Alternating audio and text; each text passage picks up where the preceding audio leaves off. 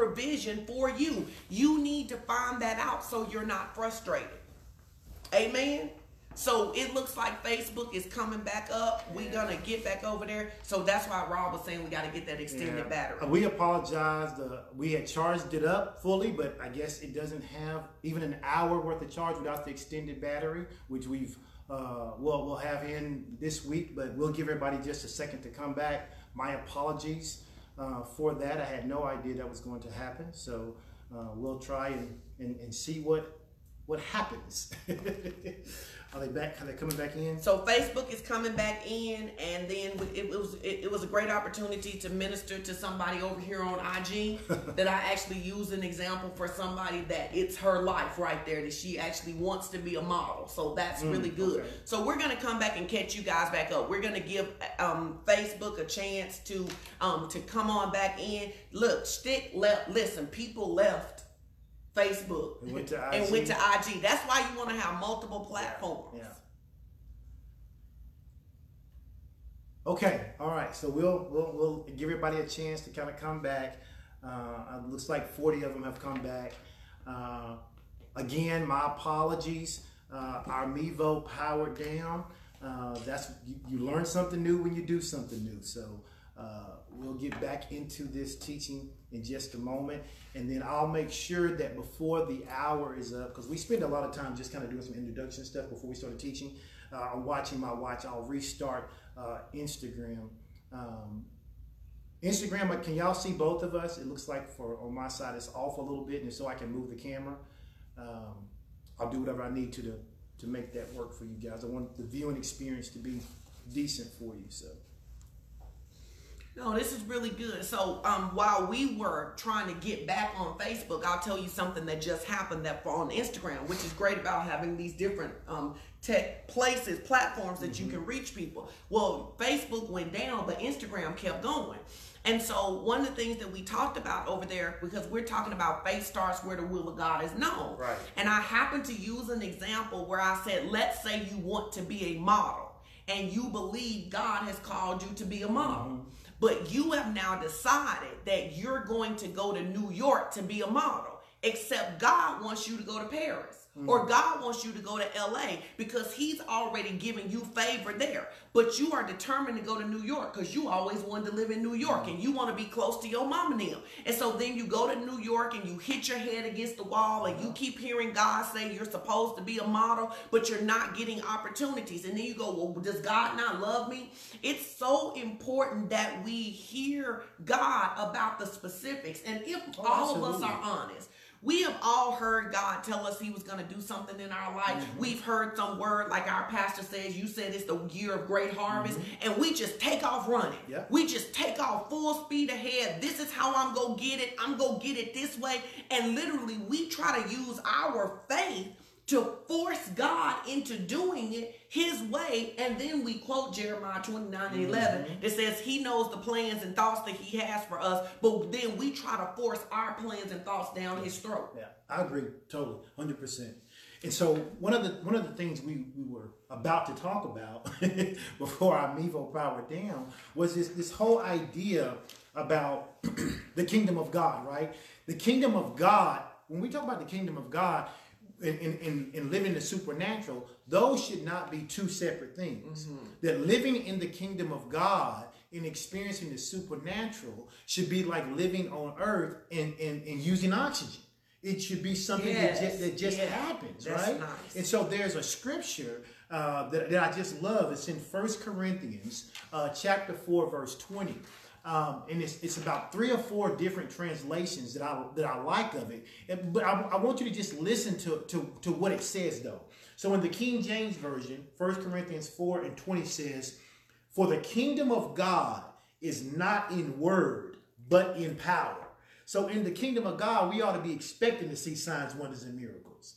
In the in the Passion Translation, it says it like this. It says, For the kingdom realm of God, it comes with power not simply impressive words. And that's the reason we say all the time that we don't really care whether or not we're the most eloquent speakers. Now, don't get me wrong, we want to work on our craft and we want to be able to communicate in such a way that people understand what we're meaning. But at the end of the day, if like in your 30 days of healing, right?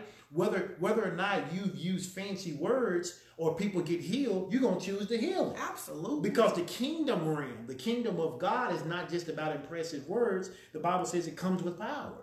And then the New Living Translation says, For the kingdom of God is not just a lot of talk, it is living by God's power. It is living by God's power. What does it mean to be in the kingdom of God? Does it mean you go to church? No. Does it mean you fast? No. Does it mean you give? No. Does it mean you pray? No. We do those things, but we know that you're operating the kingdom because there's power associated with what you do. You know, uh, it's, it's, it's like when people read the book that you wrote, Black Woman, a, a Black Woman's Guide to Building Wealth or, or, or live free, right? Or someone listens to, to, to, to a message that I teach, you know, and, and they hear those and they go, oh my God, it changed my life. It's a power source connected to that. And that's what the kingdom of God is about. And then the voice translation, the last one that I'll read for 1 Corinthians 4 and 20, it says, The kingdom of God is not a realm of grandiose talk, but it is a realm of what? Power. And it's so important to operate in that realm of power. Excuse me. And so this morning, we thought what we would do is we take a few minutes and we want to walk you through just like seven principles that we've discovered that helps us to operate in that realm of power and not just grandiose talk, not just impressive words. Uh, and so when I say that, this by this by no this by no means uh, is, is, is some simple, formulated step by step process we're trying to give you. What we're saying is, hey, listen, here are seven principles, and it ain't even in a certain order, but here are seven principles that we have learned and we've garnered from our life that will absolutely, we believe, help benefit you in being able to walk out the things necessary so you can experience the supernatural power of God in your life. Anything Amen. you want to say about that? Amen. What I would just say is that, you know, again, there are people who get really tied to the principles. Mm-hmm. And then they get so tied to, I got to do step one, step two, step three, step four. And then they actually miss when the presence of God is leading yes. them to do yes. something differently. Yes. And so the principles are good. They are. But we want to keep principles tied to presence. Yes. What is God telling you to do? What's the order that He's telling you to do mm-hmm. them, right? Don't make it complicated. Make it like, hey, God, I got these steps. What do you want me to do next? Hey, and, and I think if you do that, because I feel like so many people are striving to believe God when it ought to just be the natural output of spending time with somebody. It is. And, and, and here's what you have to remember too. When we talk about believing, what do we always say? Believing is what? A choice. You choose to believe. So when people say, well, I'm trying to believe God, all it means is you have a whole lot of other evidence in your life that's convincing you not to. Come on. So what good. you have to learn to do is to kick that evidence out of your life. You got to flood your fear with faith. And so it's it's you know, I understand that, and I, I, never look down on people when they say that. But the truth of the matter is, you could choose right now to believe that elephants are pink. You could just choose to believe that. Even if you saw that with gray, you would be like, nope, they pink. You can you can convince your mind of it if you give yourself enough reason and information. Well, that's the reason why we tell people they gotta love the word. Because if you love the word, you give yourself enough reason and information about how good God really is. So believing is a choice. And so these seven principles we want to share, the reason we want to share them is because we believe that God wants to do great things in you, through you, and for you. Mm-hmm. We believe that God wants to do that. We believe that it is the mandate of the kingdom for God to be good to us. Amen. Amen. And so uh, the first principle we want to talk about uh, is that you have to learn to hear God's voice. I think we already kind of said that, didn't we? Principle number one, you've got to learn to hear God's voice. Listen, in order to operate in the supernatural, you have to develop a keen sensitivity to the person of the Holy Spirit. Yes. The Holy Spirit is not just this thing that people have experienced sometimes in church when people take off running or, or people start screaming or bucking or hollering. The Holy person, the Holy Spirit is a person. Yes. He is a part of the of the tri the tripartite part of God. He's part of the Godhead. Uh, and in fact, it is God in us. Yes. That's what the Holy Spirit is. It's God in us. Uh, the Bible said that, that had the enemy known that if he crucified Jesus, he was going to release the Holy Spirit to all of us, he never would have crucified He never would Jesus. have. Because he had Jesus in one place at the time, but when he crucified him, he gave him the ability to come into all of our lives. God doesn't work the same way all the time. We just talked about that. Uh, we need to be able to hear his direction for every situation we, we face. And the only way to do that is you got to be in tune to hearing what Holy Spirit has to say. Consider this fact. When Jesus worked miracles, uh, when Jesus had signs and wonders following him, when he prayed for different people, he never even prayed the exact same way every time. Every time was organic. Why? Because it was it was in a unique situation. And I believe he was doing that to show us that we don't show up and expect God to move the same way every single time. That you got to be in tune to hearing what he is saying. Jesus was unconventional, was unconventional, but he was always spirit led. Mm-hmm. You talk about that a lot. Sometimes you have to be unconventional and also be spirit led because the key here is that he did what his father was telling him to do. In fact, he said, when they asked you, he said, I only do I only do. what I see the Father doing, and I mm-hmm. only hear what I see the Father saying. Yes. And I, the challenge for a lot of people is that they don't create enough space to be able to discern the voice of God. Now, God is always speaking. Yes. He's always speaking. Anybody name the word of God always has something to say. He's always speaking, but but we minimize it. You know what I'm saying? Something told me. These little ways, you want to get really sensitive. And the Holy Spirit is so good. He knows how to speak to you different than he speaks to me Oh, absolutely. because we're not the same, Absolutely. right? So the Holy Spirit knows how to speak to you. You've got to make yourself sensitive and train yourself to listen and then to be willing to step out. And let me throw this in. If you walk with God long enough, you're going to miss him. Mm-hmm. So you should know that up front because nobody's perfect in this thing, right? You're going to miss him, but he is such a good God. In Ephesians 2:10, he says, "I have many paths for you." Yes. That means he had to walk out the journey and look at every place you could miss it and find a way to get you back. So even when you miss it, don't beat yourself up and say, I'm never gonna try to hear God again. You just repent and get up and keep going. But the more the more you, you the more you are in his presence, the more you cultivate that hearing, right? And I mm-hmm. like what you said, train yourself. You have to train yourself to hear the voice of God. The Bible says in John chapter 5, verse 19, it says, Then Jesus answered and said unto him, Verily, verily, I say unto you, the Son can do nothing of himself, but what he seeth the Father do. For what things soever he doeth, these also do doeth the Son likewise. That's what you were mm-hmm. saying. That mm-hmm. Jesus trained himself to only do what the Father did and to only say what the Father said. Now, different situations re- call for different things, but they were all things the Father had, would, would have said or have said or have done. Jesus' ability to hear and see the actions of his heavenly Father came out of the time he spent with them. You know, it's funny because I said this a couple weeks ago.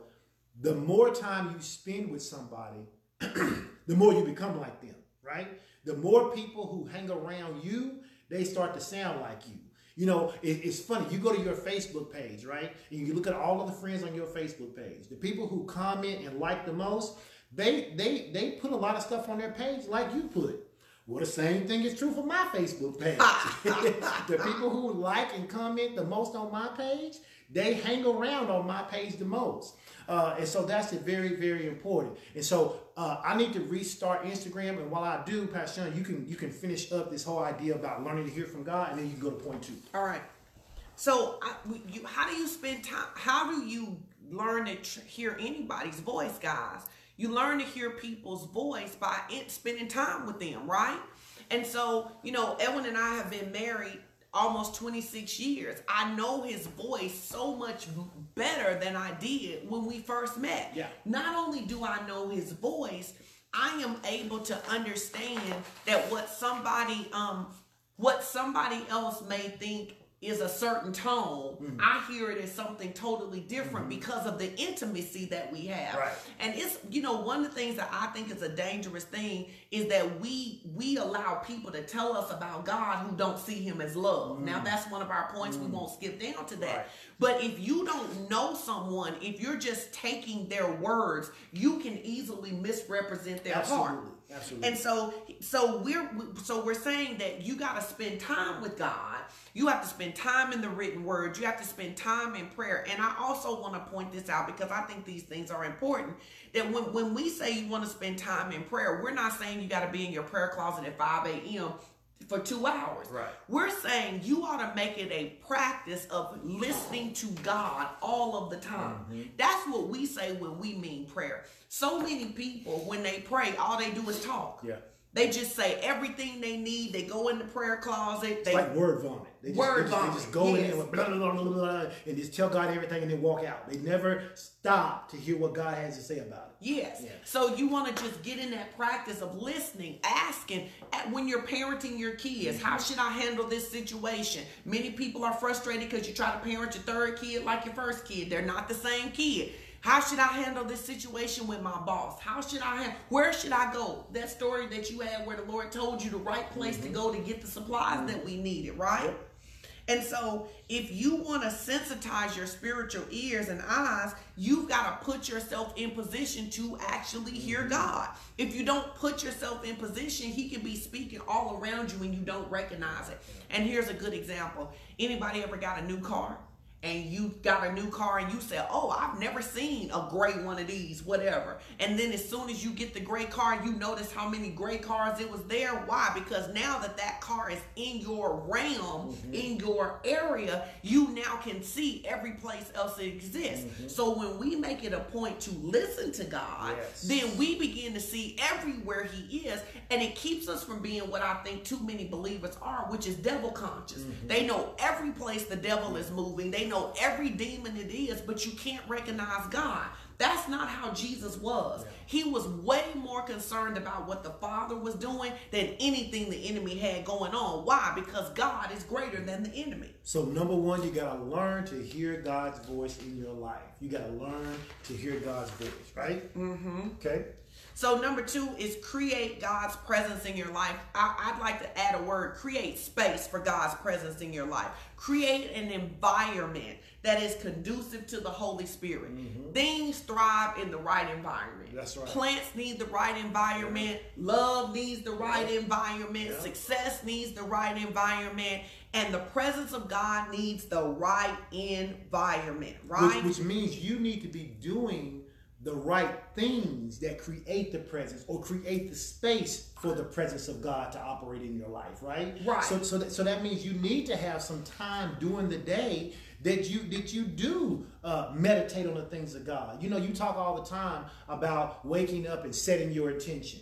Uh, When we, we talk about setting your intention, that's a wonderful opportunity to wake up and say, you know what, Father, I thank you that I'm alive again today. I know it may seem silly, but you could, before your feet ever touch the ground, you know, some people set their alarm so they they only got enough time to get up and get running. You know, you got to create that space. You got to spend some time. You know, if you if you know that you're going to be busy uh, once you get home with your kids and everything on your drive home from work, when you were working out, uh, if you were, th- turn off the radio and just spend some time listening to Holy Spirit. But you got to do something to create that space. And you would be amazed at how many do-overs you don't need when you listen the first Yes. time. Yes. When when you hear the Holy Spirit say, "Don't talk about that with your husband right now. You need to wait. Now is not the time." And so you want to create, you want to cultivate this environment by doing what it takes. You know, we only knew each other six months and thirteen days from the day that we got married, from the day we met to the day we got married, right? But for thirteen weeks, for thirteen weeks straight, he drove up here to see me. He created an environment for intimacy for us, Mm-hmm. right? He had to change his work schedule. We were in college back then. He even had to get a professor to let him out of class early. But he did that because I was so cute and he could not stand to be away from me. That's right. Right. That's right. And so, but the point is that with anything you love, anyone you love, if you love working out, you'll create a space for it. Yeah. If, if if you love golf, you'll create a space for it. If you love eating, you eat a meal, and then you literally, while you're eating that meal, you're thinking, thinking about, about where your next meal What your next meal from. is coming from, right? And so create some space in your Mm-hmm. heart for the Holy Spirit. And really, how do you do it? You stop trying to make him so far off and you understand that his purpose is to give you a victorious life. Yeah. You want to win in life. Who wants to win in love? Who wants to win in their health? Who wants to win in their careers? You want to win in life. His job is to teach you to win. Go ahead. No, I'm gonna say, and, and, and you have to not do things that would grieve the Holy Spirit, right? Yes. Mm-hmm. You can't you can't sit around when things are bad and have a pity party, and then call other people who will allow you to have the pity party, and then y'all have a pity party together about how bad everything is. That doesn't give the Holy Spirit space to remind you of all that He wants to do for you if all you're doing is surrounding yourself with negativity. And so I think it's really important when we talk about this idea of creating a space for the presence of God in your life, you got to be conscious of what you do to close him out. You know, it's like it's like someone wanting to come help you, uh, you know, uh, clean your house, and, and your house is dirty, and you ain't got time, but you keep saying no, no, no, and shut the door on them. Well, you don't create the space for them to help you. So we have to create that space for Holy Spirit to help us. And there are actually two things it tells us not to do to the Holy Spirit. Don't grieve him. Yeah. Which tells us he has emotions. Which tells him that it makes it makes him sad when we're he's leading us in a direction and we're refusing to go, right? And then it says don't quench him. Don't quench him. And if you're going to operate in supernatural, and if the supernatural is going to be natural in your life, you have to learn not to quench the Holy Spirit. What does that mean? That's just like out of all the examples I use, I use I get an unction to talk about modeling. When on the, and there's a girl on IG who literally says, I was gonna go to another broadcast, mm-hmm. but I ended up coming here. So here's what's happening. She doesn't quench the Holy Spirit because he has something he wants to say to her, and I don't quench the Holy Spirit because I'm willing to say it, even though it doesn't make sense from Arkansas that I'd be talking about modeling. Right. So we don't want to grieve him and we don't want to quench him. And now you're gonna talk about cultivating supernatural Right. faith. So the third principle that we typically talk about is this idea of cultivating supernatural faith. Well, how do you cultivate supernatural supernatural faith? Well, by doing the first two things we said, which is learning to hear God's word, and then number two, by creating space for the presence of God, right? But once you've done that, you have to understand that true supernatural faith it flows out of our spirit, not our natural mind. Mm-hmm. I think a lot of times people are trying to will themselves into faith. Yes. But you don't will yourself into faith. The Bible says that we've all been given a measure of faith. So what you have to do is you have to learn to cultivate what you've been given. Yes. And the way you cultivate what you've been you've been given is you understand that that that what you've been given doesn't always line up with what's natural. Uh, I think so many times we know people talk about keeping it real or, or, or using common sense.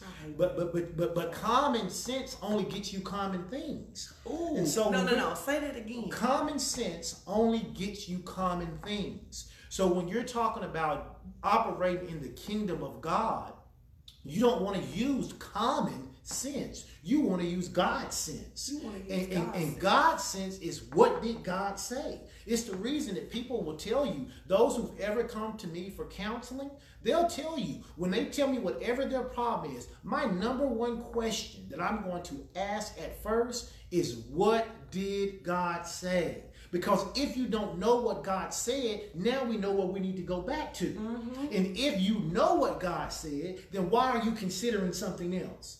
And so, when we, Oh no! Don't rush over that. That's such a good point, though. well, well it's, it's this idea of if I know what God said about a situation, why am I why am I letting something that is operating in the sense realm overtake what's in the kingdom realm?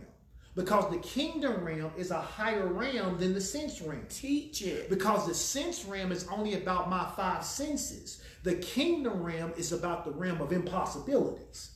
And so I either decide I want to live by this realm of impossibilities where anything, literally anything can happen, or I want to be limited by these five senses that I have. And so it's important to understand that when we talk about cultiv- cultivating supernatural faith, what I have to do is I have to eliminate the things that come in my mind that tell me what, what, what has been promised in the higher realm is not available due to something in a lower realm. That's good. No, that's and, and good. it just it, it, it, boggles the mind if you stop and break it down that way, right? Why would I allow a, something in a lower realm stop me from what the higher realm says? It's, it's like if you had two people to believe. You're gonna believe the two year old or you're gonna believe the 21 year old? You, you hope that the 21 year old, we hope that the 21 year old has more reasoning skills than the uh, two year old, right? And, and so the same thing is true. Our senses are like a two year old. But the kingdom of God, his realm is like the 21 year old, the adult who, who understands responsibility and, and all these things. And so when, when, when, when we understand that, that's why it goes back to faith begins where? Where the will of God is known. And so I have to know what the will of God is in, in, in any given situation in order for me to have faith for that situation.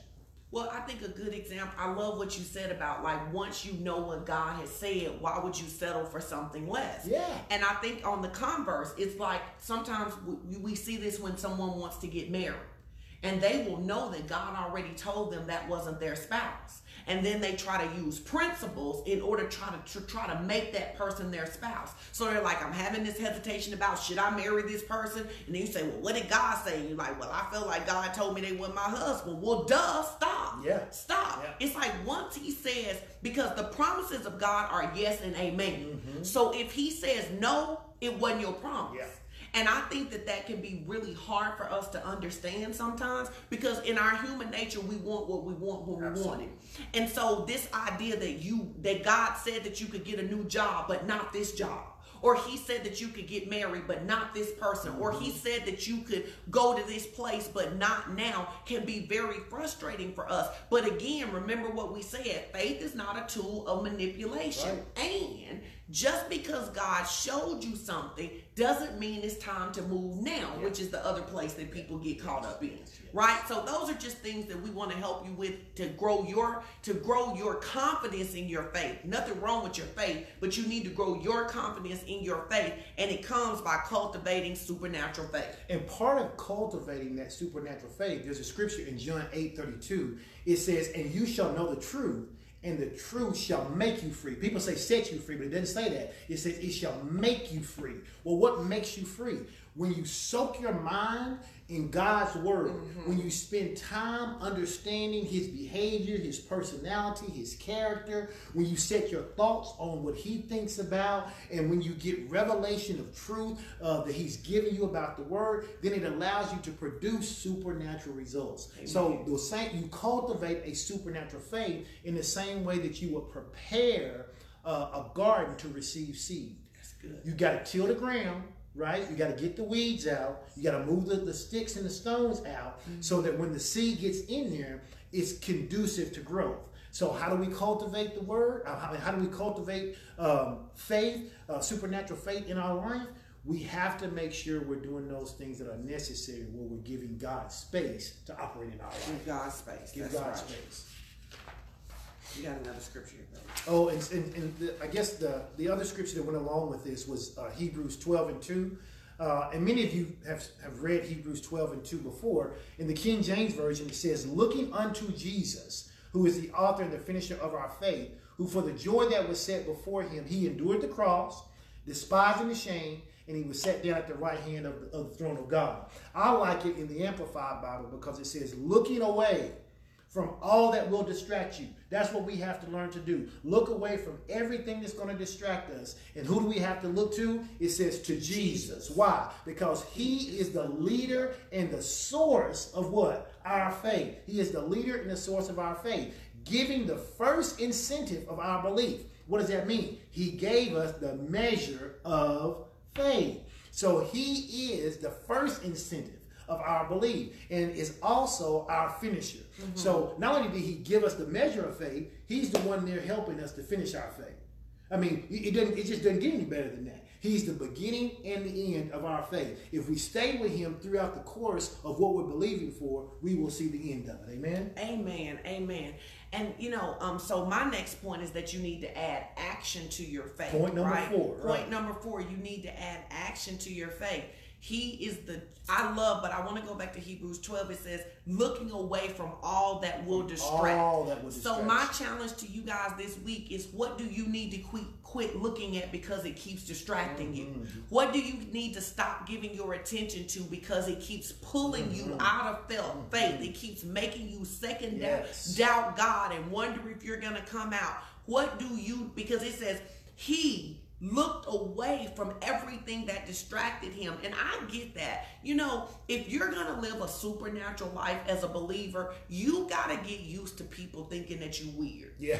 yeah. You have to get used to people thinking that you crazy. They say things like it don't take all of that. You know, I can remember back to Jordan, so many people felt like it didn't take all of that that we were doing. But she talking now. Yeah. See, nobody thinks it takes all of that until Never, until it takes until all it take all of that. But never take advice from somebody who don't have all of that about what it take to get it. Mm. So never take advice. Never, if you're believing God for healing in your body, don't take advice from the person who just agreed to manage their situation. Come on now. If you are believing God for the restoration of your marriage, don't take advice from people who don't even like being married. Come on, come on. You have to look away from everything that will distract you, right? Because when we wanted to change our marriage, we found some folk who was happily married. That's right. And we used to ask people, is this live or is it Memorex? Is it Memorex? Y'all remember those, those old things? They say they say you couldn't tell whether it was live or was it Memorex. For those of you old enough to know about cassette tapes,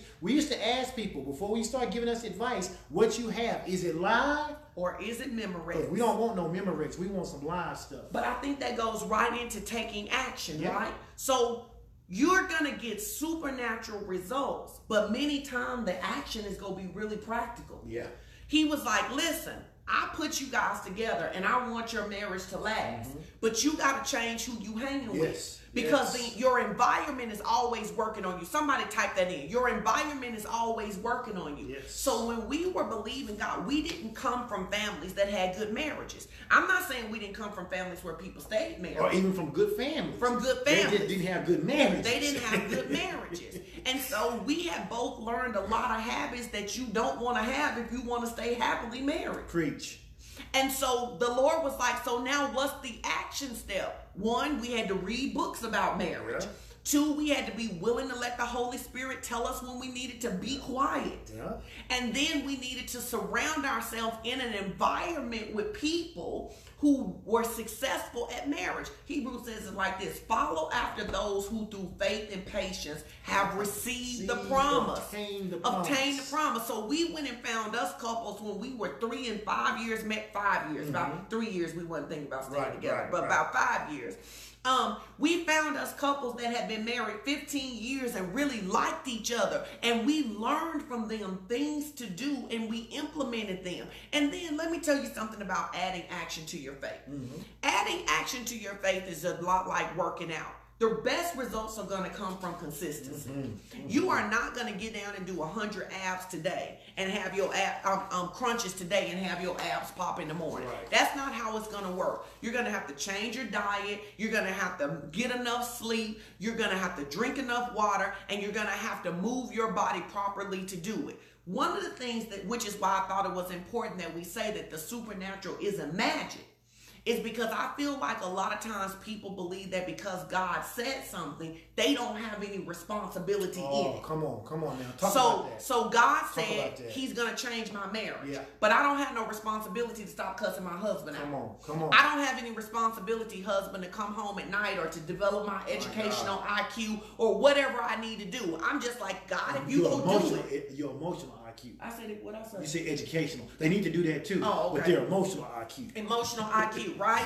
And so what happens is is that people get disappointed because the but the Bible says faith without works is dead. Yeah. It's not just yeah. any work. Yeah. It is the work that will bring you closer to the result mm-hmm. that God said. Mm-hmm. So we really had to learn our marriage is one of our greatest testimonies yeah. of, of God super using natural things to super to give us something supernatural. Yeah.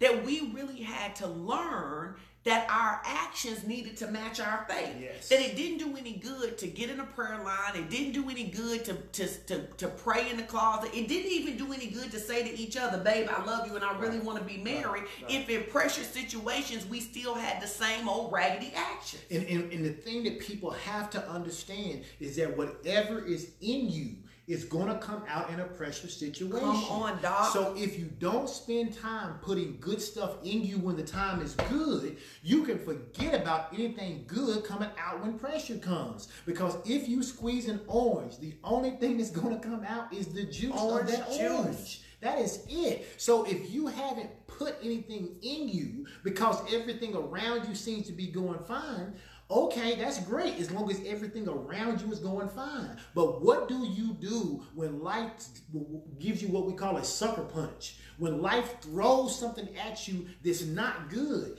When life squeezes you, what's going to come out of you is going to be all that negativity that you thought was gone because you never spent any time for letting it out of your life. So let me say this, and I think that this is one of the tricks of the enemy. Mm-hmm. When when people, pastors, when fivefold ministry gifts come and try to talk to people about how important it is to spend time in the Word, mm-hmm. the first thing is that the misconception is that the Word is boring. Right. And and what I say to what I've been saying to my relentless group is that just because it's repetitious doesn't mean it's boring. Because you breathing, should not despise repetitive. You teaching. should not despise repetitive teaching, but breathing is repetitive. Yeah. And nobody gets up and go, "Ooh, I'm so tired of breathing." Breathing is repetitive and necessary. And necessary. so as a believer, you have to see the word as something that's repetitive and necessary. Mm-hmm. And so what will happen is that people will say it doesn't take all of that. Or somebody will say, well, you know, Pastor Sean just does that because you know she Pastor Sean. You know she read all the time. You know she all serious. Well, okay, cool. Except then when we get in a situation like this, what comes out of you in pressure? Yeah what comes out of you in pressure because there can be nothing can come out of you unless it first went in. So if all you do is look at a meme that says God is good, but you don't put any scripture in, you don't listen to any messages, you you in a bad marriage situation, you don't go to counseling. And here's another interesting thing about action. Have you noticed that a lot of times people will be in a cycle in their marriage that they've been in for seven to ten years and think two counseling sessions should fix it? They're like, nothing happened. Well, and, and, and people do God like that though. Not just counselors, right? You you do you have a pattern of behavior. You have literally uh, you have developed pathways in your synapses for your behavior and for the chemical responses to all of those things. And then you want God, because you prayed one time, to fix seven years of your behavior. When the reality of it is, He can't do that but you have a soul. But man is a tripartite being, right? He man has a body. Uh, he is spirit and he possesses a soul. And your soul is your mind, will, your emotions, your imagination, and your intellect. It's the part of you when people call you crazy. That's what they're talking about. They ain't talking about your body. They ain't talking about your spirit. they talking about your soul. Your soul crazy. Mm-hmm. And you want God to change your soul without you doing any soul work. That's good. And, and, and, and, that's like when, when God saves us, He saves us instantly. Our spirit man is perfect, but we got some development we have to do.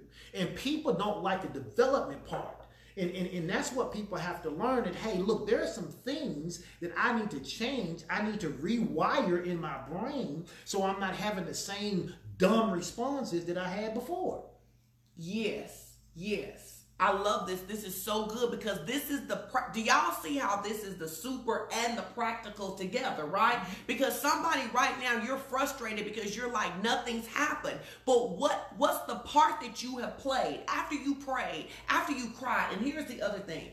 When people are in pain, they say they're going to do a whole lot of stuff that oh, they yeah. don't keep up oh, when yeah. the pain is oh, gone. Oh, yeah. So it- let's use marriage again. Yep. You have a big fight, you done cussed each other out, you done acted a stone cold fool, and your kids looking at you. You like, oh my God, we gotta do better. In those moments, everybody willing to go to counseling. yep. We'll go to counseling, we're willing to do whatever it is that you need to do, whatever right now. And then when you have a couple of good days, you go, well, maybe we don't need counseling. Well, it's the same thing. You get a toothache, right? You get a toothache, and they give you some medicine. I mean, you taking that thing religiously. They say three three times a day, every eight hours or whatever. You own it. I mean, you are taking that medication. But the moment you get to feeling better, you know, you start gradually taking it less. And if they tell you to take it for 10 days, and after seven days you have no pain, some people don't even finish the medication. Because what happens is we are all willing to do whatever it takes in a painful situation. But if we learn to do what's necessary when it's not painful, then we avoid many more painful situations. So because we learn to work on our marriage all the time, Mm-hmm. we don't have emergency situations Right. because we practice responding appropriately Mm-hmm. all the time. We have practiced responding appropriately and then if we don't fixing it immediately, Right. so we don't end up with years of buildup Exactly. that become explosions and volcanoes. Exactly. That is what we mean when we say is that faith has act. Because a lot of times when you hear preachers talking about action, what you think we're just going to talk about is you read your Bible, Right. that you went to church, that you sowed a seed. Right. We're not talking about that. Right. After you've read your Bible, after you've sown your seed, after you went to church, how are you going to manage your day mm-hmm. to day mm-hmm. life? Yep. What are you going to think about? What actions are you going to take? Because if you don't, and and and, and let use our, And, and we ask the question like this sometimes. We say, What's going to be your regiment of faith? your regimen of faith. What's going to be your regimen of faith? Because what are you going to do every day that is going to help you appropriate more and more the faith that you've been given? Because if you're not, it's, it's like what's a regimen is like a workout, right? Mm-hmm. What's your workout? Do you do legs one day? You do arms one day? You do core and necks? What, what, what do you do? You do cardio? So we're so spiritually, it's the same thing. What is your regimen of faith? What is going to be your systematic way for ensuring that you are doing something to develop yourself better and better every day where your soul is concerned?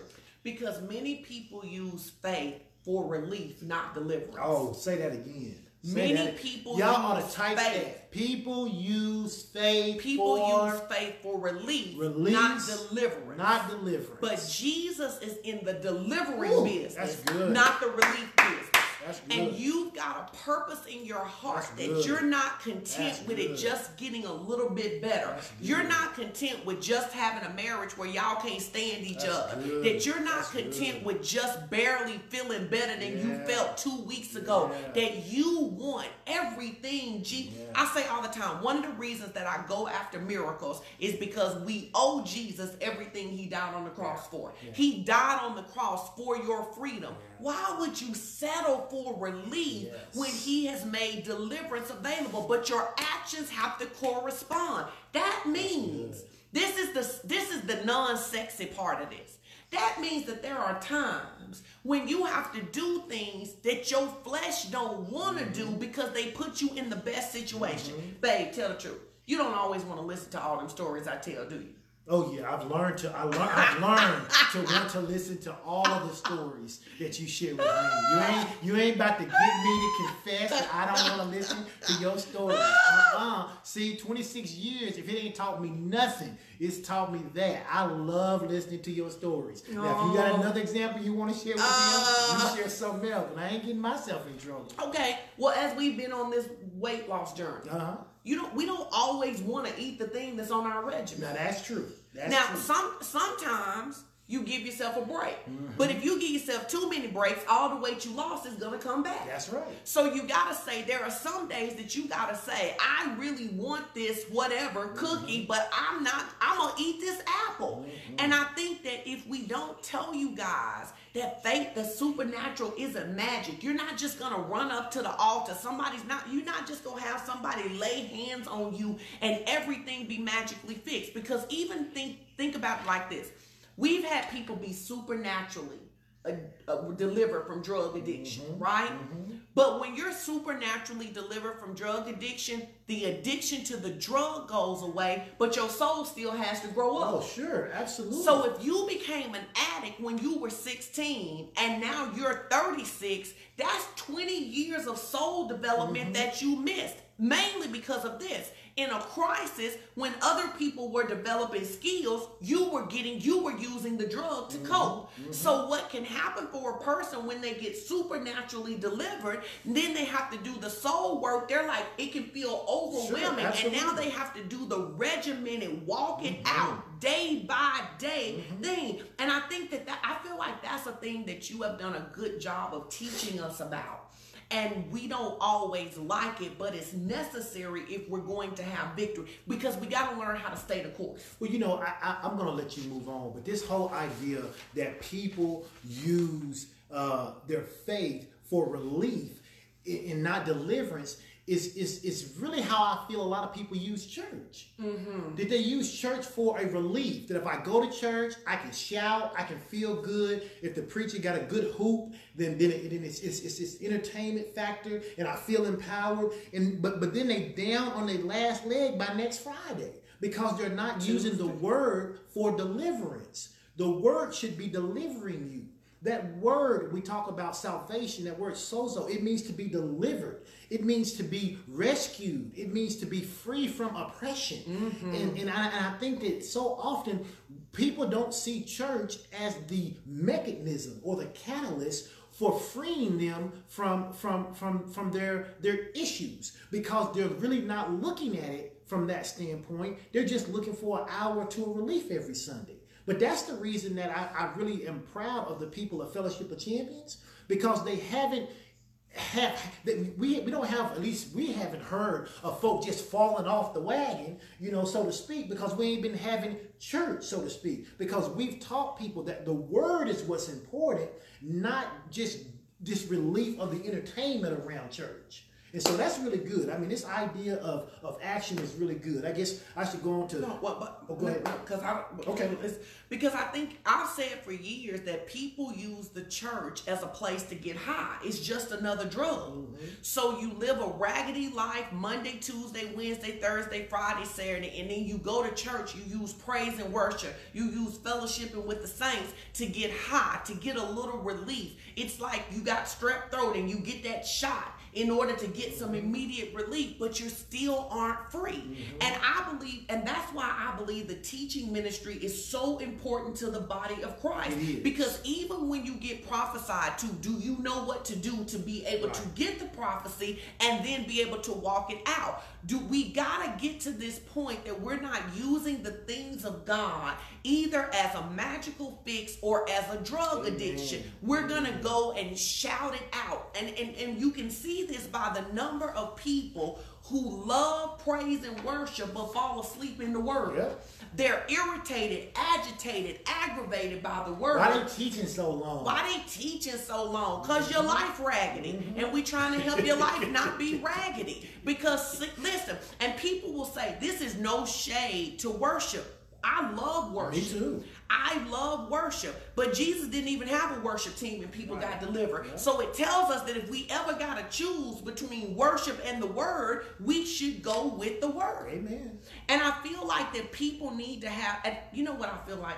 I feel like we're in a space where people are ready to have these conversations and they're willing to let you say things to them that they weren't willing to hear before, which is that, listen, we're in a new season. Life is happening. Things are happening that we've never had happen before. And if you want to be anchored, you got to have more than a song. Yeah. You've got to know what the word of God says. And you've got to be able to stand flat foot and not retreat. I say it all the time. I used to teach a series about it. Don't be a faith punk. How do you not to if your relationship with God, if what you believe God is going to do is based on emotion, you will be a faith punk. Mm-hmm. Because when your emotions don't feel it, you're going to back up and cave in. Mm-hmm. You have to get rooted. So in season, out of season, feel like it, don't feel like it, look like something happened, don't look like something happened. You are utterly convinced that God keeps his word. Amen. Amen. Amen.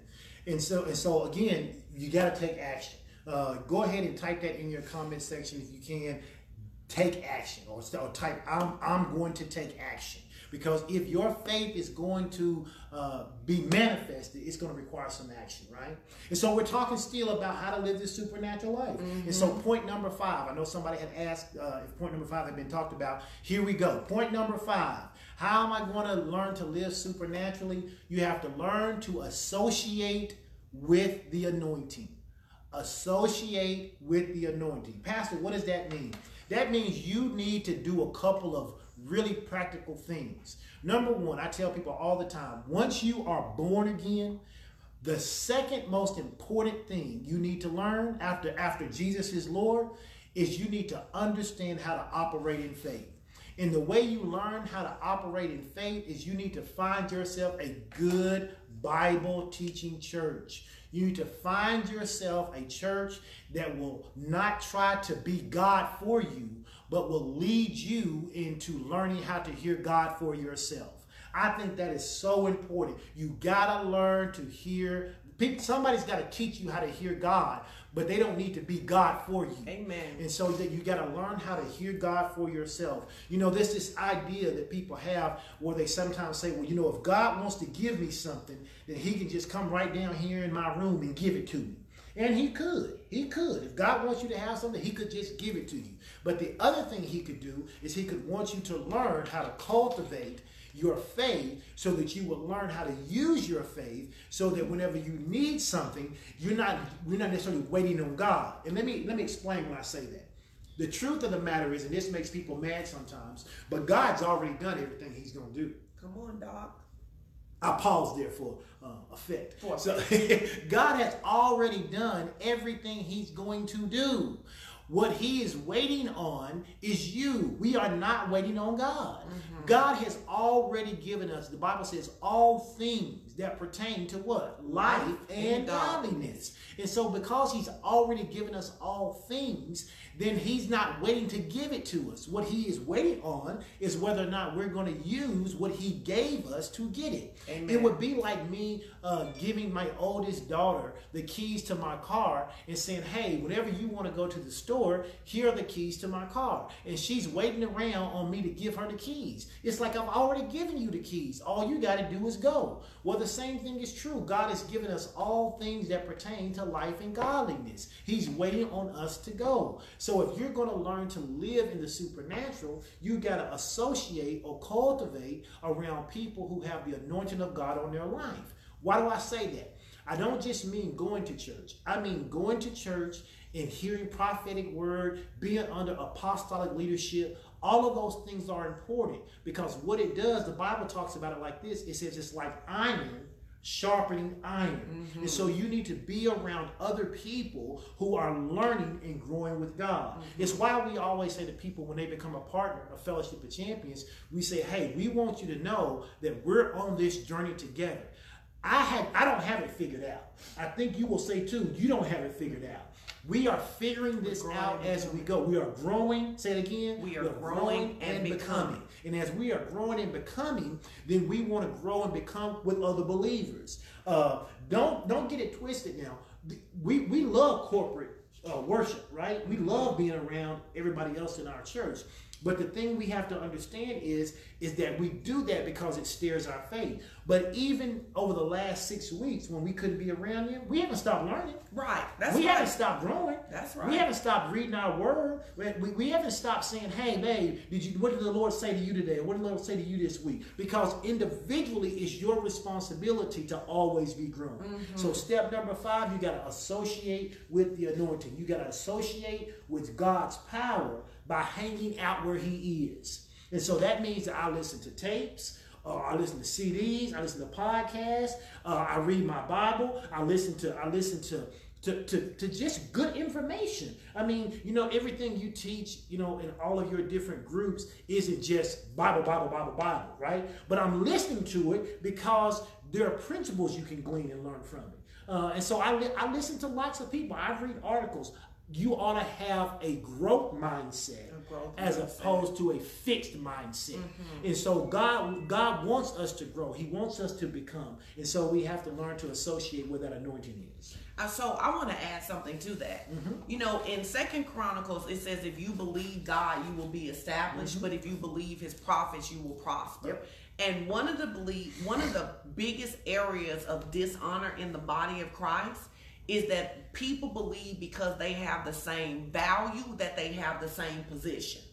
Now, the Bible says that He has given um, apostles, prophets, pastors, teachers, and evangelists for the perfecting of the saints that they would grow into the unity of the faith.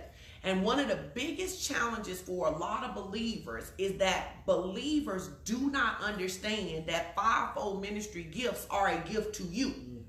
And the biggest thing, the Bible says, if you receive a prophet, you'll, re- you'll receive a prophet's reward. Mm-hmm. And one of the things that I always caution people about, when you know that God has connected you with somebody, and that, and let me tell you something, you know when God has connected you with somebody, and because God connections always bring breakthrough. Somebody ought to type that. God connections always bring breakthrough. The people that God has raised up to speak into your life, it'll be just like when Mary walks in pregnant and, uh, and John the Baptist starts to jump in Elizabeth's womb because it's a lot of good people out there. But even in the days of Israel, the tribes had a place, right?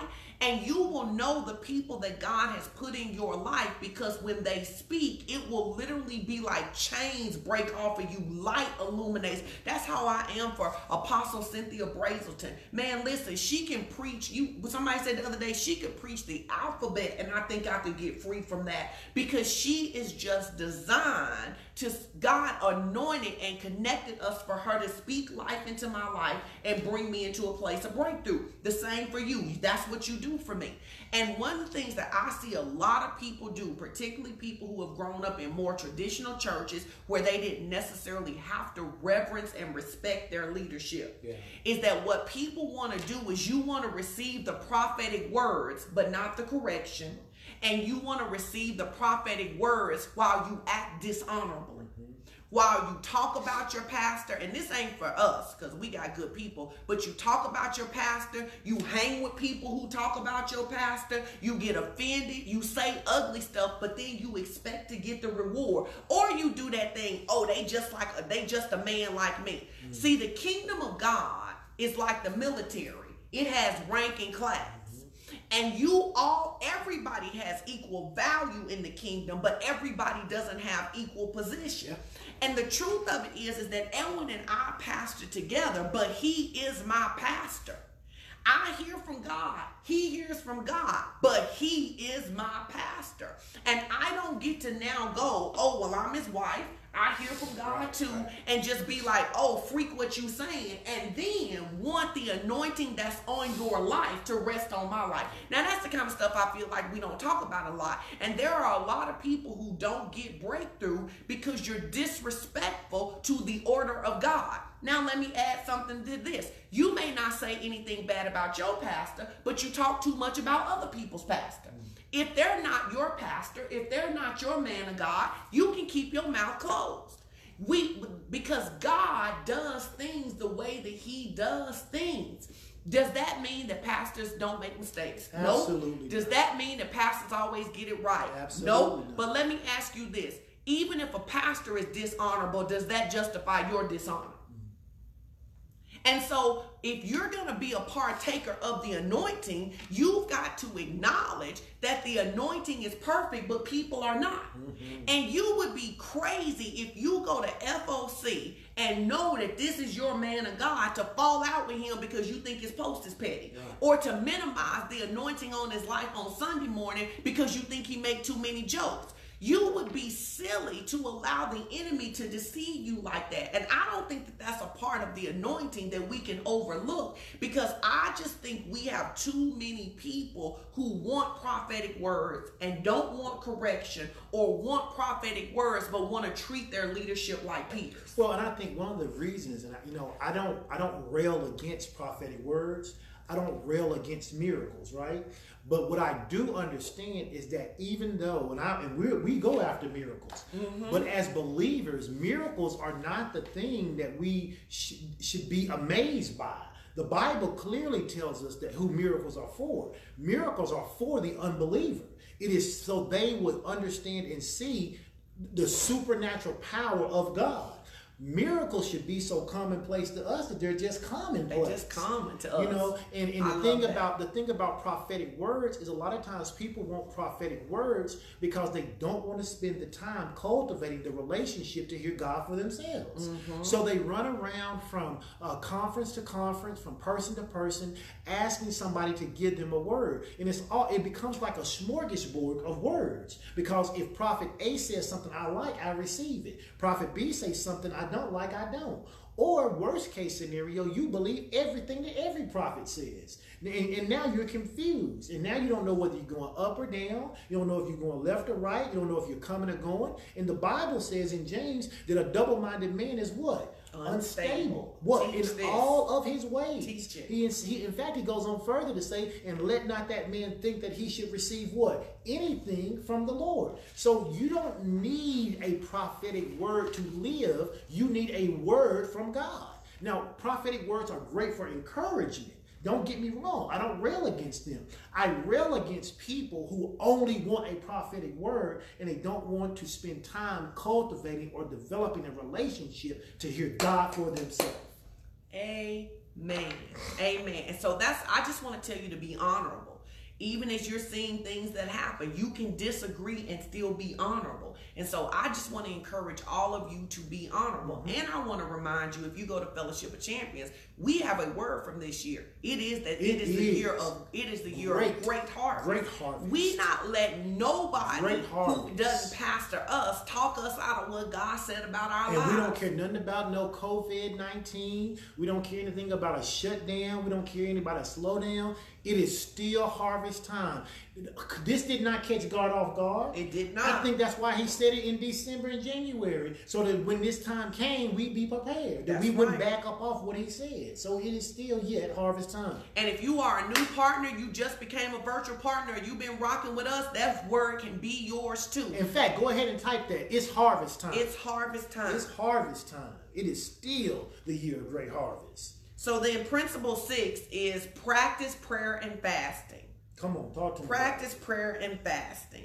You know, there is um you so funny. This Because people people get people get scared when you start saying fasting, but the Bible doesn't say if you fast. It says it says when, you fast. When you fast, right? You know, it's I, one of my favorite scriptures around fasting is Isaiah 58. Mm-hmm. He says in Isaiah 58 and 6, he says, the fast that he has chosen, it's not a fast for people to see you. That doesn't now, and let me say that that doesn't mean you can't tell people when you fasting. That's not what that meant. They were telling people so that people would esteem them to be so much. There's nothing wrong with you saying I'm going on a fast. Can, does anybody want to go with me or something like that? But he says the fast that I have chosen, it will break the yokes of wickedness. Mm-hmm. Now we know that Jesus has already done the heavy lifting, but in our souls, there can be things that are still held up. One of my favorite books on the, the hidden power of fasting says something like this. The job of fasting is to clean out the pipes. Mm. Fasting is not for God. You don't move God at all when you fast. Fasting moves you.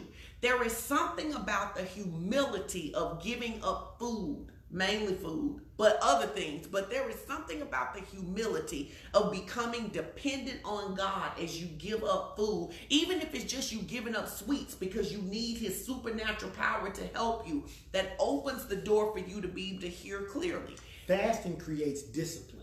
It does create Let- Let's just discipline. let's be clear. Fasting creates a discipline, the ability to push your plate back, the ability to give up something that is uh, that is uh, impressive uh, to you or dear to you. It creates discipline, and one of the things we talk about getting in the army of the Lord. Every good army has discipline. Every good soldier Every has good discipline. soldier has discipline, and and a lot of people, uh, Christians, they lack discipline. It's the reason that when pressure comes, you can't do what you're supposed to because you lack discipline. Fasting helps you develop discipline. You want to learn to live a supernatural life? Learn to develop discipline. How do I do it, Pastor? Fasting and prayer, making sure that you are doing those things that are necessary to develop discipline in your life. No, it's so funny because it's so funny because people love to talk about like spiritual warfare and stuff mm-hmm. like that. But I, I mean, I'm not trying to be funny. It's gonna sound a little funny, but I'm not trying to be funny. I've always been confused by how somebody who cannot give up chicken thinks that they can wage in spiritual warfare. Because all the devil got to do is throw a Bring some wing, chicken, throw, throw some throw, throw a two-piece dinner at you, and now you over there eating the chicken rather than flame. Right. It's like if, if you if, if if food is your God, if food rules your belly, then the enemy, you talking about over here principalities and powers, you was being knocked off course by some pound cake. Yeah. So th- you gotta get some discipline that you can say no, that you can that you can push Because back a, the lot, because a lot of people, as Pastor Ralph said on uh, Wednesday night, you serve the God of your belly. You serve the God And of your you, if you serve the God of your belly, then, you- then you're, you you are undisciplined. And the Bible says it like this, and this is why I take it so seriously. It says a little Leaven leaveneth the the whole whole lump, or a little yeast makes the whole cake rise. So if you got if you if you if you haven't uh, crucified your flesh and, and all you can do is serve the God of your belly, then all the enemy has to do is tempt you through your flesh when God wants you to do something. I mean, literally, you supposed to be interceding for somebody and somebody fry some chicken and you is all off course. You done left the hospital praying for folks and you can go down to Popeyes because you can't discipline your belly. And so we ought to be disciplined. And at Fellowship of Champions, we fast every Monday at 8 p.m. till Tuesday after prayer. Say that again for the people who didn't. didn't Monday. So know. for all of you new people, all of you new people, and the older people who don't wait forget. it- it- it- we still fasting even though we quarantine. We still fast. We fast from Monday 8 8 8 p.m. to um to after prayer on Tuesday. and tell them what we fast from because we ain't talking about just not eating anything, but what what what, what we fasting from. Well, and we asked the general group to Right. fast from no sweets and junk, Right. from Don't- sweets and junk. Right, don't say from no sweet because Right, right, right, right, we my said bad. that one time that somebody only ate sweets all day and they got sick. We saying to you, we uh, when we fast uh, from Monday at 8 p.m. to Tuesday at 8 p.m., we ask our general partners, we ask you to refrain from sweets during that time And junk. and, and, and junk, you know, caffeine stuff like that for those for those 24 hours. And for but for those of you who if you already don't eat sweets or you already don't eat junk, then you need to step take step up to the next level of your fast. It's, which means you need to ask God what, What you your fast fast from. is. Ask God. Don't just decide to be like, well, I ain't gonna eat Brussels sprouts when you don't eat them. Ask God what you should fast from. So again, fasting does not do anything for God. God, God gonna be who He's gonna be. But what fasting does do is that it disciplines us Yep. and it gives us some sensitivity to the Spirit of God. So I want to invite all of y'all come on the fast on Monday, not at 8 p.m. Central, and then we'll fast after prayer. And and it'll just if On you Tuesday. on Tuesday, when you get into that discipline, you'll begin to see the other things God is talking to you about. You can exercise Yes. discipline there. Yes. All Yes. right. And then this last one is our favorite. And this last one is, is our favorite. Step number seven if you're going to live a supernatural life, you have to learn to walk in love. Walk in love. You have to learn it. Man, we, years ago, we spent, I don't even know how many weeks. Was it 32 weeks or, or 16 weeks? I don't know. It was a lot of weeks that we spent. Uh, Hold on, somebody on Instagram. We do prayer on Facebook at FOC um, at 8 p.m. Central, and it's usually less than 30 minutes. So FOCNWA. FOC, no, Fellowship of Champions. It's, it's www.facebook.com Oh. slash FOCNWA if they're looking for it. Okay, if you go into search and just go Fellowship of Champions, you can find it. Or that we'll put the information there. So that's when we do prayer on Tuesday nights. Mm-hmm. It's live to the public on this same page if you're on Facebook. Mm-hmm. All right, walking in love. Let's So, talk so about. it. again, I was just saying we spent an incredible amount of time talking about walking in love. One of the things that, that we we used to say all the time is that love is the God's love is the preeminent force in the universe. And when we say walking in love, we're not talking about how much you love God. It's Amen. about you understanding how much God loved us first. Yes. Because God loved us so much that what we give back to Him is is is, is really just our reasonable service, Yes. right? It's just our reasonable service. Romans chapter 13, verse 10 says, Love worketh no ill toward its neighbor. Therefore, love is the fulfilling of the law. When, when the, the Bible uh, in, the, in, in the book of Matthew, I believe, it talks about um, uh, about you know what is the what is what is the number one law? What's the highest principle? You know, and Jesus they was trying to trip Jesus up by asking him that question, and he responds to them and he says, you know, uh, it's, it's to love thy neighbor as thyself. He said, and the second law is just like it. He says, on these two things hold hang all the prophets and all the law. And we used to teach that by saying it's like if you put a curtain rod up, right? If you put a curtain rod up and you let one of the hooks down, then the curtain's gonna slide all the way off. Well, if you put it up on this side and let this hook off, they're gonna slide that way. So the only way you keep the law, the only way you keep uh, every principle that God has said, it's got to be hanging on that curtain rod, and that rod is love. And it's got to be that you love your name, you love God with all of your heart, all of your mind, all your soul, all your body. And the second one is like unto it, that you love your neighbor as you love yourself. He says, on these two things. So you gotta love God with all your heart, but you gotta love your neighbor in the same way you love yourself. He said, if you do these two things, and you fulfill everything else in the Bible. And so that's why love, walking in love, is just so incredibly important. Well, and also the beauty of it is that just like He gave us a measure of faith, it says the love of God has been shed abroad in our hearts by the Holy By the Ghost. Holy Ghost. So He doesn't even ask us to love people from our own will. Because you know we couldn't.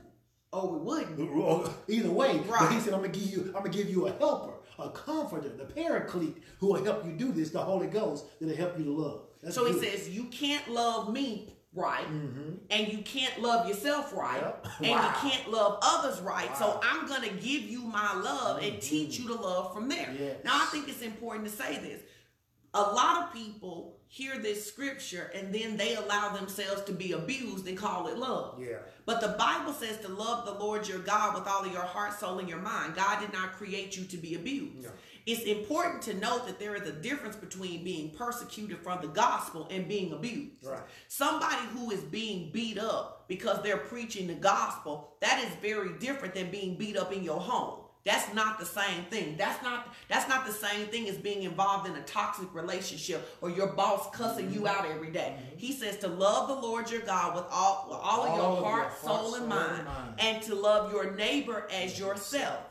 God never asked us to take ourselves out of the equation. No. Now, he didn't ask us to put ourselves first in the equation. He didn't ask us to only consider ourselves. But the here, let's add this. Jesus says, if you love me, keep my commandments. Mm-hmm. Now, here's where people get love twisted sometimes. The Lord specifically gave you an instruction about how much money you could give your sister, mm-hmm. right?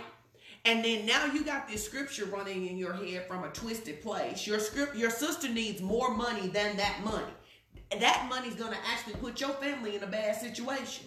But you think that you owe her to love her enough to give it to her. When giving it to her violates it violates what God told you to do. If you love me, keep my commandments. It violates loving yourself. And ultimately, it violates loving her because if it had been good for you to give it to her, he would have told you. Yeah. And that's and again, I can't stress this enough. It's why I keep going back to saying to people, what did God say? Because people have put themselves in abusive situations trying to walk in love.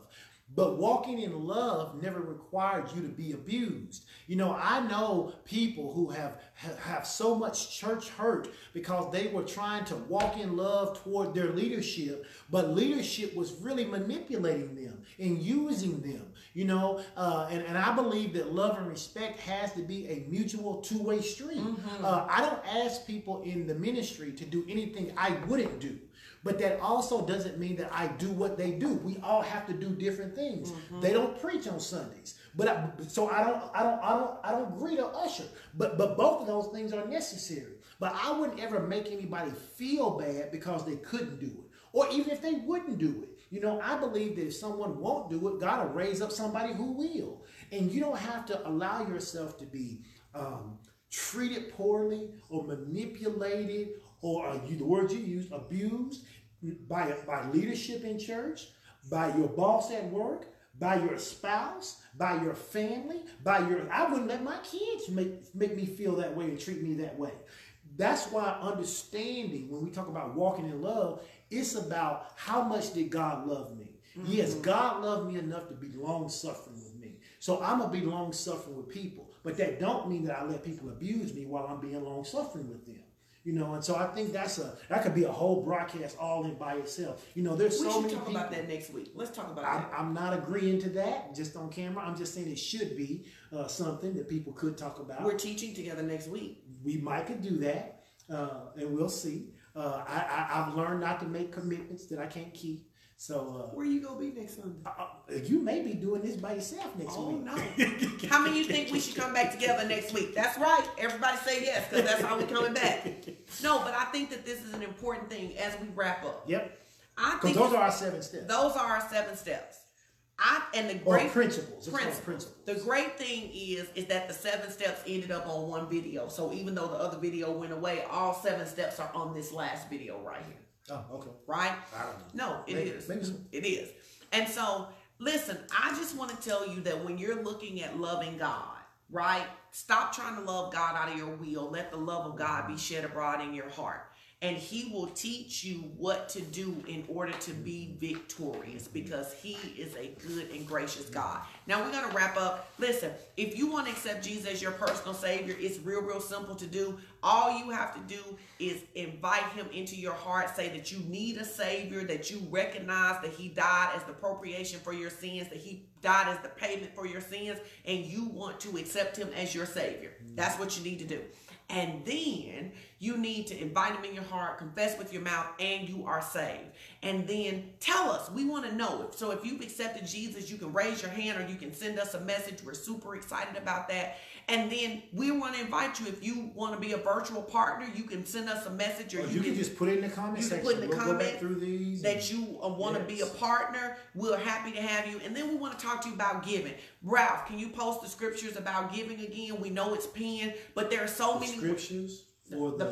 The, yeah, I'm sorry, yeah, I just said okay, yeah. but can he post it again Yeah, because then people can okay, see it right there. okay. So we have so many ways to give. We've tried to make it so easy for people to give, and I want to thank everybody who used text to give because Pastor Edwin wasn't sure if text to give was really gonna work, and I really fought for text to give. So thank y'all for using text to give. And if you've never used it, go ahead and use it today to fully support my position that text to give is an amazing resource, right? And so we love you guys so much and we believe God for your lives. Yes. And we are believing God specifically this week for whatever financial breakthrough that you mm-hmm. need. Whatever God, whatever you need, that God will show you where your resources are. He'll give you favor with whoever you need favor for. And we just want to encourage you to hear God and to obey God. Mm-hmm. So, partners, we want to challenge you to give your tithes and offering as you always do. Visitors and guests, we would love to have anything that the Lord lays on your heart. You can also give to the Scholarship Foundation. We would really appreciate that. We have these kids who still going back to school in August, even if they do it virtually. So, you want to be you want to give your life to Jesus. All you have to do is pray the prayer of salvation. And then I encourage you, if you give your life to Jesus, get connected with a good church that's going to help you grow in the things of God. You want to be a virtual partner, just be like I am. I'm, I want to be a partner. And then shout out to all of the givers, all of the people who keep the ministry operating, who allow us to get the new technology like M, Mim, what's it called? Memvo. Mimvo and all the extended battery and all of that stuff. We love you. And that's all I got to say today. What you got? I just want to remind you that on Tuesday night on our Fellowship of Champions page at 8 p.m. Central Standard Time, we come together for corporate prayer. Usually lasts between 15 and 30 minutes. It is a wonderful opportunity. We pray for our partners. They pray for us as pastors. Uh, we pray the word of God that He has given to, to us as a ministry. And those of you that want to be partners, we encourage you. Uh, come on in here Tuesday night at 8 p.m. and then on Wednesday night at 8 8.30 p.m. Central Standard Time, 8.30 Central Standard Time. We have what is called Refresh Bible Study. And our assistant pastor, Pastor Raphael Marlowe, he does that Bible study.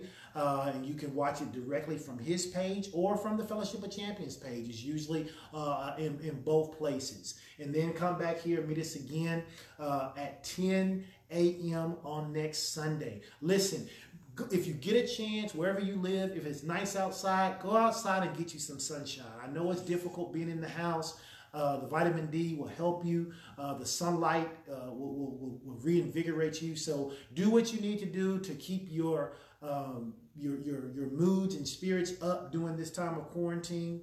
And then also, I'd like to remind each and every one of you that if you have not liked our um, Facebook page, those of you that are here probably have, but you can certainly share it to your friends. Uh, we woke up this morning, we went to bed last night, and 587 uh, new people had liked the page within the last 28 days. Woke up this morning, there was another 53 uh, since we went to bed last night. And so uh, we, we, just believe that this is an opportunity for us to uh, to grow the ministry, but also to get the word out, right? To connect to people who uh, we we said we've been saying all along that, that, we have people from the north, south, east, and west, and and maybe this technology is the way we'll get to them. Amen. Amen. And so just encourage you to do that. We love you. Thank you for coming again. If you get an opportunity. Uh, to, to, if you get an opportunity to give, you can do that. Uh, if you have a testimony, uh, if this word blessed you, uh, you know, go ahead and type in the comment sections. You may think that, that, we don't see this, but we go back through these afterwards uh, to see if there's questions, to see if there's comments, to see if there are things that we need to do to improve. Listen, if you got feedback for us, if we were too far back, if we were too close up, if you couldn't hear us, if we talked over each other too much, you know, you know, be nice in your feedback, but give us feedback and we'll take that and we'll try to improve on it because we want this to be a good experience for you uh, because this is actually more difficult, at least for me, doing it this way than if we were uh, in person. And so uh, we want to improve on this. So for the for the record, the feedback is that we should teach together next week. I already read the comments. So I haven't read that yet, so we'll we'll, we'll have to see. we'll be back together how that goes next week. All right. God bless y'all. Thank you so much. And uh, sorry about the technical difficulties. We'll, we'll believe we'll have that fixed by next week and we'll try this again. All right. Love you guys. Have a great day. Have a great day. Thanks for staying with us. bye bye.